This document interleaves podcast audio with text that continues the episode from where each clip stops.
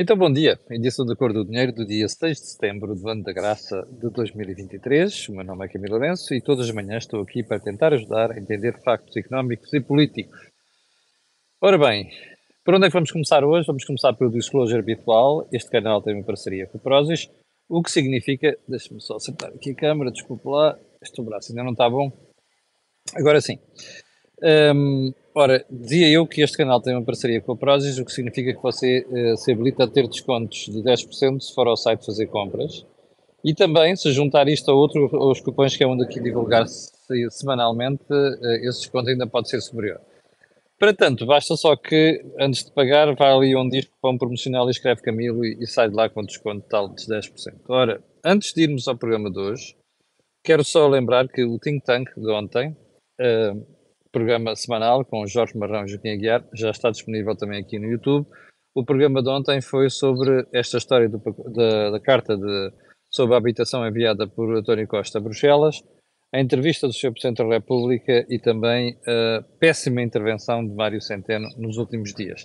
Dê lá uma olhada, porque a análise vale mesmo a pena, como é habitual, aliás. Bom, Segundo ponto da agenda de hoje, ainda no período de ordem do dia, o rating de Espanha, que está por um fiozinho. Uh, várias agências de rating têm dado a avisar o governo espanhol para uma série de decisões que estão a ser adiadas. Uma dessas decisões é na área das pensões. Espanha tem um desequilíbrio gravíssimo, agravado brutalmente pelo governo socialista do Sr. Sánchez nos últimos cinco anos, no sistema de pensões. E já a União Europeia andava, a Comissão Europeia andava a avisar a Espanha que não podia fazer o que estava a fazer e, e o governo espanhol foi reincidente. Não só fez, como piorou a situação. A agência Moody's ontem avisou a Espanha que das duas uma, ou toma uma decisão em matéria de pensões, do, do sistema de pensões, ou então leva com um downgrade da sua dívida. Hum, Está admirado. Normalmente são os socialistas responsáveis por estas coisas. Em Portugal foi assim também, em 2011. Recorda-se, na, na, na, véspera uh, da bancarrota. Um, ponto seguinte: o petróleo. O barril já vai nos 90 dólares. 90. Estamos em setembro, no início do mês.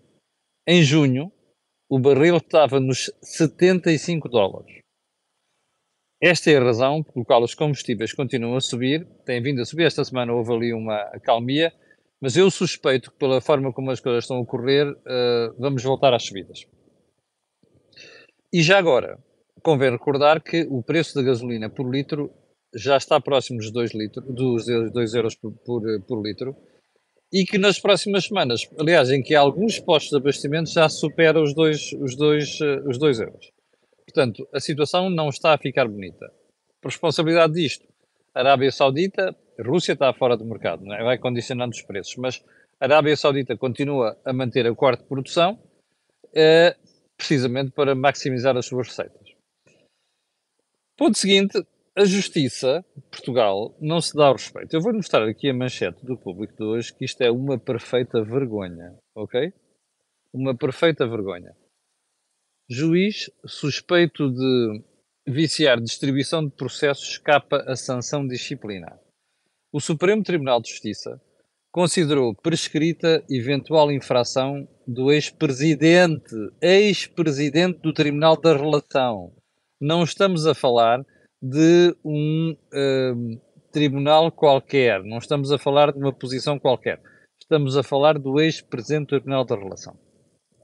Ora bem, isto leva a questionar muita coisa. O que é que aconteceu? De quem é que foi a responsabilidade do processo?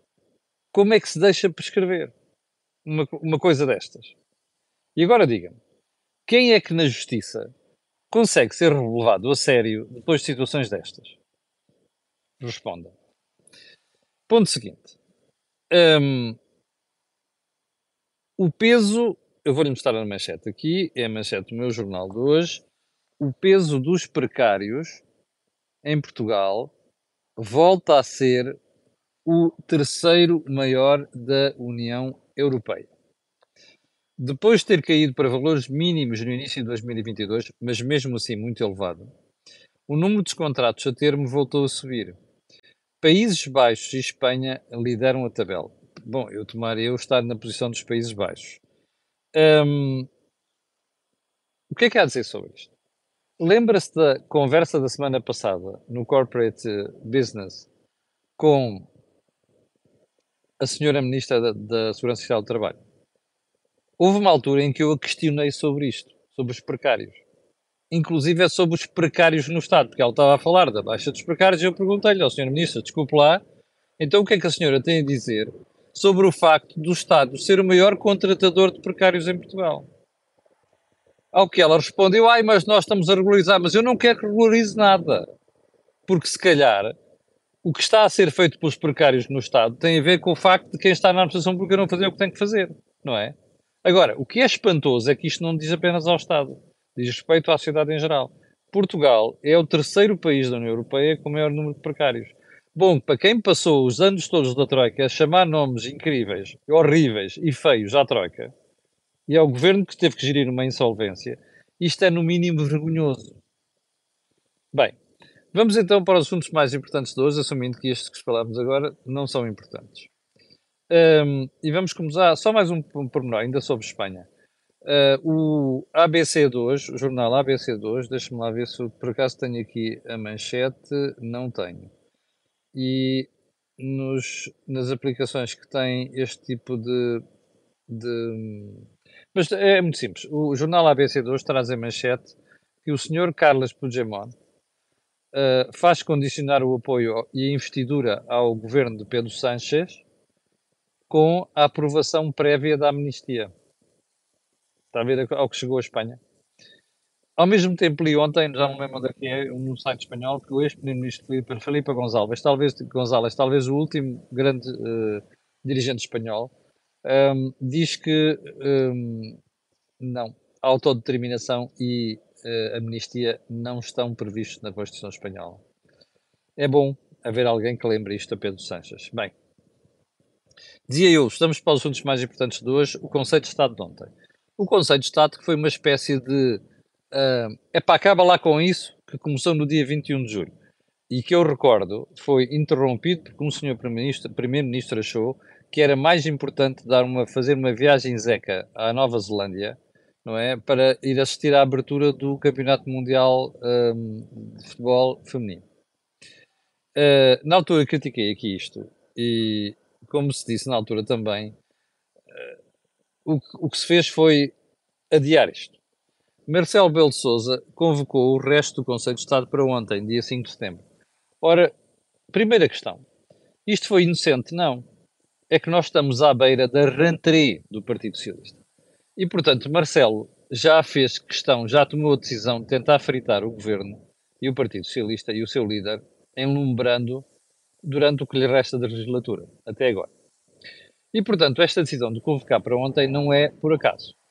Agora, o que é que se passou lá dentro? A primeira coisa que tenho para dizer sobre isto é que ontem mal tinha terminado, estávamos nós a terminar o think tank, e aparece-me aqui um update a dizer que o António Costa ficou calado e ouviu o Marcelo a falar da situação política e económica. E Marcelo terá criticado mesmo aquilo que se passa em áreas que nós estamos fartos de falar aqui, ad nauseam. Ad nauseam. Saúde, apoios sociais e por aí adiante. Uh, ou seja, saúde, Sistema Nacional de Saúde, Serviço Nacional de Saúde. Bom, primeiro, António Costa parece que ficou calado. Entrou calado, ficou calado, saiu calado. Um, o que é que isto quer dizer? Obviamente, epá, não te estou a ligar nenhuma. Há malta que anda para aí a dizer, ah, isto é desvalorizar o Conselho de Estado. O Conselho de Estado é uma coisa que não faz falta nenhuma, sinceramente. Uh, como você já me viu dizer aqui várias vezes. Mas a questão agora não é essa. A questão é que um, António Costa quis mesmo passar a ideia de que está a marimbar para aquilo que Marcelo foi dizer para ele. Ora, isto quer dizer o quê? Quer dizer um, que a situação vai continuar tensão entre os dois. Não é? Que é recado de um lado, recado do outro. Já na, eu, eu não comentei aqui, as espectadores perguntaram porque é que não comentei. Uh, ainda vez o Sr. Presidente da República, é muito simples. Ele disse coisas importantes, como dizia o Jorge Marrão ontem, disse. Mas uh, o problema é que Marcelo já anda a falar tanto e fala com tanta frequência e fala sobre tudo e mais alguma coisa que depois as pessoas olham para aqui e ninguém acredita, ninguém, aliás, ninguém liga nenhuma. E eu estava a ver a entrevista de Marcelo e pensar assim: amanhã o pessoal está-se a marimbar para isto, ninguém vai comentar esta brincadeira. De facto, ninguém comentou. Comentámos nós ontem no Think Tank mas o problema é que Marcelo consegue estas coisas. é que desvaloriza-se com a forma como abre a boca e da forma como fala tudo e em todo o lugar, inclusive é comer gelados e por aí adiante. E, portanto, a, a, questão que se coloca aqui é, então, mas onde é que tudo isto vai parar? Ninguém sabe. Porque, como dizia ontem o Jorge Marrão, provavelmente isto tudo vai continuar até às próximas eleições europeias para saber qual é a falta de apoio que o Governo vai ter e o Partido Socialista. Porque se tiverem, e se o resultado for mau o Partido Socialista, provavelmente Marcelo vai acelerar ainda mais as críticas. Agora, sobre o conceito de Estado, eu tenho outra coisa também para comentar, que é, não sei se já reparou, mas dado uma semana esta parte, parece que o conceito de Estado tornou-se aquelas reuniões uh, dos partidos, dos Conselhos Nacionais, aquelas coisas, aqueles órgãos máximos entre congressos, como costuma dizer, em que no dia seguinte está tudo escarrapachado nos jornais. É? Ontem aconteceu o mesmo. Mal o Conselho de Estado terminado, tinha terminado, já o Expresso estava a noticiar que ele tinha sido tudo, o António Costa caladinho, perante 20 minutos de discurso do senhor uh, Presidente da República. Ora, isto não augura nada de bom. É um desrespeito completo pelas instituições e mostra o nível a que se encontram certas instituições, e neste caso concreto o Conselho de Estado.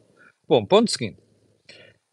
Nós ontem falámos aqui e criticámos violentamente a atitude de Mário Centeno e aquilo que andou para aí a dizer nos últimos dias. Eu tenho mais a dizer sobre isto. Uma das coisas que disse ontem foi ter elogiado os bancos por estarem a fazer um trabalho notável para ajudar as famílias a evitar que haja mais problemas com incumprimento de créditos e entrega de casas. Estamos a falar de casas de eh, crédito de habitação. Ontem, depois de, de, da crítica que fez, fiz e daquilo que foram os elementos de crítica do Sr. Governador do Banco de Portugal, fui ouvir, ouvi alguns bancos, mas também ouvi a Associação Portuguesa dos Bancos. E a sensação com que fiquei, e eu tenho a certeza que isto é verdade, porque ouvi por várias fontes, que nós estamos perante uma situação em que o número de casas devolvidas pelos compradores aos bancos, porque não podem pagar, é diminuto. Mais, comparando esta situação que vivemos agora com outras que já vivemos em crises anteriores, nomeadamente com a anterior, há um número historicamente baixo de casas devolvidas aos bancos. E sabe mais? É que uma parte destes processos tem a ver com divórcios, não tem nada a ver com taxas de juros, tem a ver com divórcios. Isso quer dizer que as famílias não estão em dificuldades? Não. Mas quer dizer que as famílias e os bancos estão a fazer um trabalho interessante, com algumas exceções, para tentarem chegar a acordo. A pergunta que se tem que fazer é: então o senhor o governador do Banco Portugal não sabe disto? Sabe. Ele tem acesso a esta informação toda. E isto é que torna grave aquilo que é a intervenção do governador, nos termos em que fez. Que significa, já lhe disse aqui ontem e vou voltar a repetir, significa que o indivíduo está a fazer campanha eleitoral, pré-campanha neste caso. E isto é grave. Porque quer dizer, já também ando a dizer isto há mais de um ano, como vocês se recordam. Eu sou daqueles que acham que o Sr. Governador do Banco de Portugal está a dar cabo da credibilidade do Banco de Portugal. Ele está a politizar o Banco de Portugal, como nunca foi feito nas últimas quatro décadas. Bom, se isto não quer dizer nada para o futuro da instituição e para a credibilidade da instituição, hum, já não sei o que é que quer dizer. Já agora, ainda sobre esta matéria, e para você perceber o estado a que nós chegamos, hum, a pergunta agora é: então, mas espera aí, porque é que a intervenção. Ah, eu, eu, houve espectadores que perguntaram que eu tinha dito que a intervenção do Sr. Governador ontem uh, sobre as famílias, sobre endividadas, uh, foi negativa. Uh, é muito simples. Primeiro, 70 mil famílias. Qual é o universo de crédito de habitação?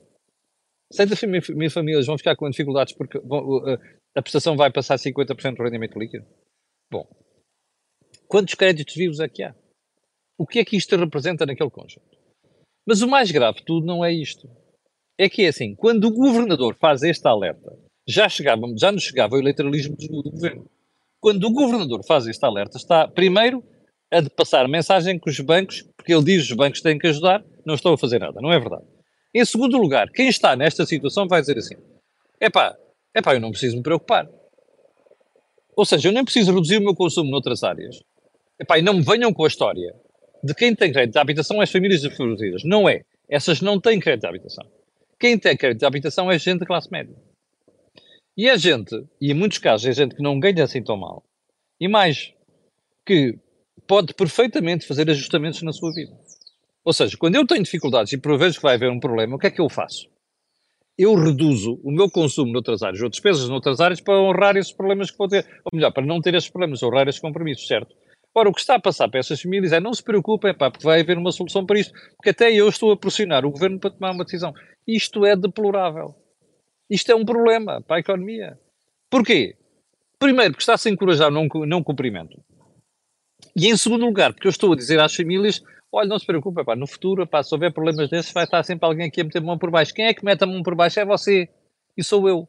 Que somos os, somos os contribuintes que depois estamos a pagar isto percebe que é a irresponsabilidade de outras pessoas, porque isto foi uma responsabilidade de contrair em crédito. Entende? Portanto, é este bonito serviço que o Sr. Governador está a fazer. Bom, uh, ainda sobre a intervenção do Sr. Dr. Mário Centeno, quer você perceber que isto é um problema europeu. A senhora Lagarde, antes ontem, tive a ver estas declarações, antes eu não os conhecia, houve um espectador que me alertou por isso. A senhora Lagarde fez uma intervenção pública onde disse que a confiança dos cidadãos no BCE caiu com o fenómeno inflacionista. Bom, só se ela for mesmo Nécia, é que não, não sabia disto. Então espera aí. O BCE viu a carruagem a passar. Não saltou para a carruagem disse: epá, deixa-os ir, isto não vai longe. Vamos falar de inflação. Chamou a inflação, ela, ela governadora, Mário Centeno e mais um conjunto de tontos, andaram a dizer durante meses: epá, não, não vamos subir taxas, que isto é um problema transitório. Está a ver o frete de Mário Centeno ao, ao poder político, foi este. E, portanto, não é preciso já mexer nos juros. Bom, a inflação perdeu, perdeu-se o controle da inflação. Mas espera aí. Durante 30 anos os europeus viram-se a inflação. O que é que estão à espera agora que as pessoas digam em relação ao BCE? É óbvio, assim, aqueles gajos não souberam prever a inflação, não se, andaram a dizer que era transitório e que os juros só iam subir em 2024. Até houve um tonto em Portugal que, foi, que repetiu esta brincadeira à conta da senhora Lagarde. O que é que aconteceu? Olha, estamos a perder poder de compra para o outro lado, como inflação como nunca tivemos. Há três gerações que não sabem o que é inflação. O que é que estão à espera que a malta pense do BCE? Exatamente isso, são um conjunto de broncos, não é? O que é pena, porque há lá gente muito séria e muito boa. Nem todos são como a Lagarde e como o Centeno. Há lá gente muito boa. E que andou a alertar para isto dentro do Conselho de Governadores há muito tempo, não é?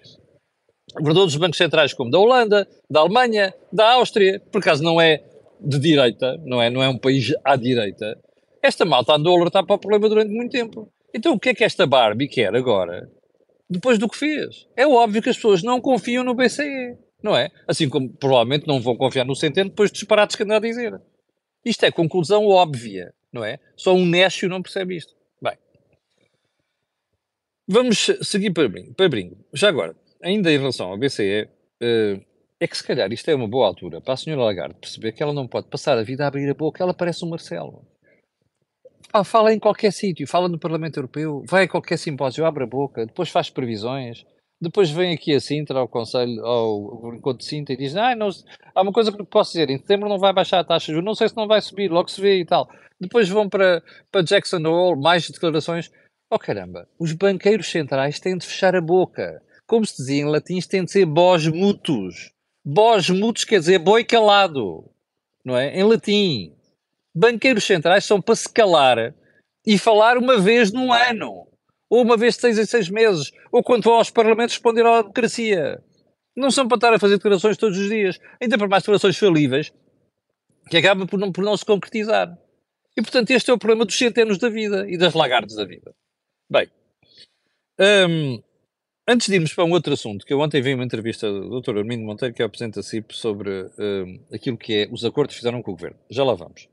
Pois, exatamente, é isso mesmo. É Bos Mutus. Era assim. Acho que era o Santo Agostinho que dizia isto. Nas suas... Um dia conta aqui a piadinha. O Santo Agostinho costumava dizer isto, nas suas intervenções. Bom, voltemos à carta de António Costa para Bruxelas. Eu não sei se já percebeu, mas o episódio é gravíssimo. E é gravíssimo porquê? Porque isto só serviu para António Costa se desvalorizar a si próprio. Eu acho que ele não mediu bem a jogada. E acho que serviu para ele desvalorizar o governo. Porquê, porquê que passou esta mensagem? Porquê que eu digo isto? Porque ao fazer o que fez, o governo passou a mensagem para a sociedade e para a Europa de que não é capaz de lidar com um problema. Ou seja, o problema da habitação é criado por Portugal e agravado soberanamente por este governo e pelos anteriores, que são os mesmos de António Costa, três governos. Portanto, ao escrever para Bruxelas está a mostrar que é incompetente. É claro que quis passar a homenagem distinta. Tramou-se. Porquê? Porque, como expliquei ontem, a resposta de Bruxelas foi dura, embora com uma luvazinha de, de, de pelica. Foi uma chapadona a dizer assim: Pois, sim senhor, não há problema nenhum. É para nós temos fundos, cada país é que tem que resolver o problema. Bem, pô, isto não podia haver maior atestado de incompetência a António Costa ao seu governo. E ontem, como se viu, a tonta de serviço. Bom, entretanto, o problema é que você olha para aquilo e diz assim: espera aí, mas a tonta da Ministra da Habitação, quando é confrontada com isto ontem, sabe o que é que ela diz? Ai não, uh, nós ouvimos Bruxelas, isto não foi pedir ajuda a Bruxelas. Ai não, foi o quê? É nós perguntámos a Bruxelas, Bruxelas disse sim senhor, podem fazer, mas espera aí, era preciso mandar uma carta a Bruxelas para saber isto. Então a senhora Ministra da Habitação não sabe que o Governo tem competência na área da habitação, que isto é competência Um, não, isto é uma estupidez. E a senhora, em vez de conhecer a sua estupidez e a do governo, tenta fazer passar uma imagem distinta para os portugueses. Que vergonha! Eu, sinceramente, sinto-me envergonhado de cada vez que o Sr. António Costa recorre à Europa, porque este indivíduo é um pedinte. A única coisa que ele sabe fazer é pedir à Europa. Não é capaz de decidir nada. O, o António Costa é um brilhante jogador de póquer político. É um miserável executante.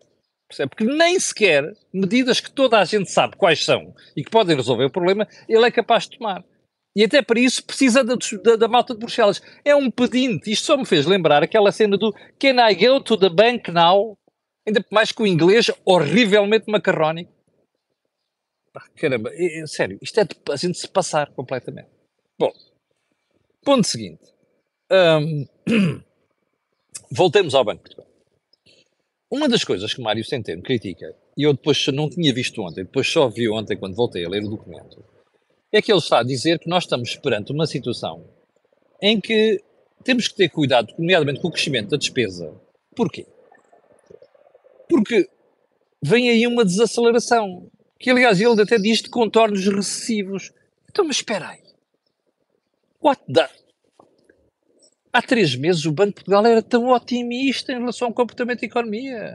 Até mandava umas bocas, não, vai crescer para o 3, próximo 3%. Não é nada aquilo que se previa no Orçamento de Estado. Não há desaceleração nenhuma. A economia vai acelerar para o próximo 3%. E agora está a falar em entornos recessivos na Europa, que obviamente vamos levar por tabela conta disso. Mas qual é a credibilidade da informação que o Banco de Portugal está a passar?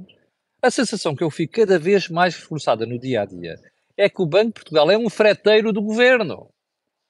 E isto vai acabar por descredibilizar e dar cabo daquilo que é a imagem do Banco de Portugal. Bom, hum, eu quero voltar à questão do, da entrevista que eu ouvi ontem do Dr. Amino Monteiro. Estava a falar daquilo que é a relação de carga fiscal elevada, burocracia e por aí adiante. Salários de jovens criticou a carga fiscal elevadíssima. E fez muito bem. A certa altura, e eu tenho pena que nem o entrevistador, nem Armindo Monteiro tinha ido mais longe nisto. Armindo Monteiro diz isto. Ah, e o governo pactuou connosco um aumento de salários, que nós até cumprimos. Mas o que é que não está a acontecer? É que do lado do governo não está a haver cumprimento da sua contrapartida. Eu já suspeitava disto, já tinha ouvido falar disto na Associação Empresarial do Minho e outras associações de empresários. Deixem-me só fazer uma pergunta. Então os empresários ficam-se o governo promete e não cumpre. E os empresários ficam-se. Está a perceber porque é que não se dão ao respeito.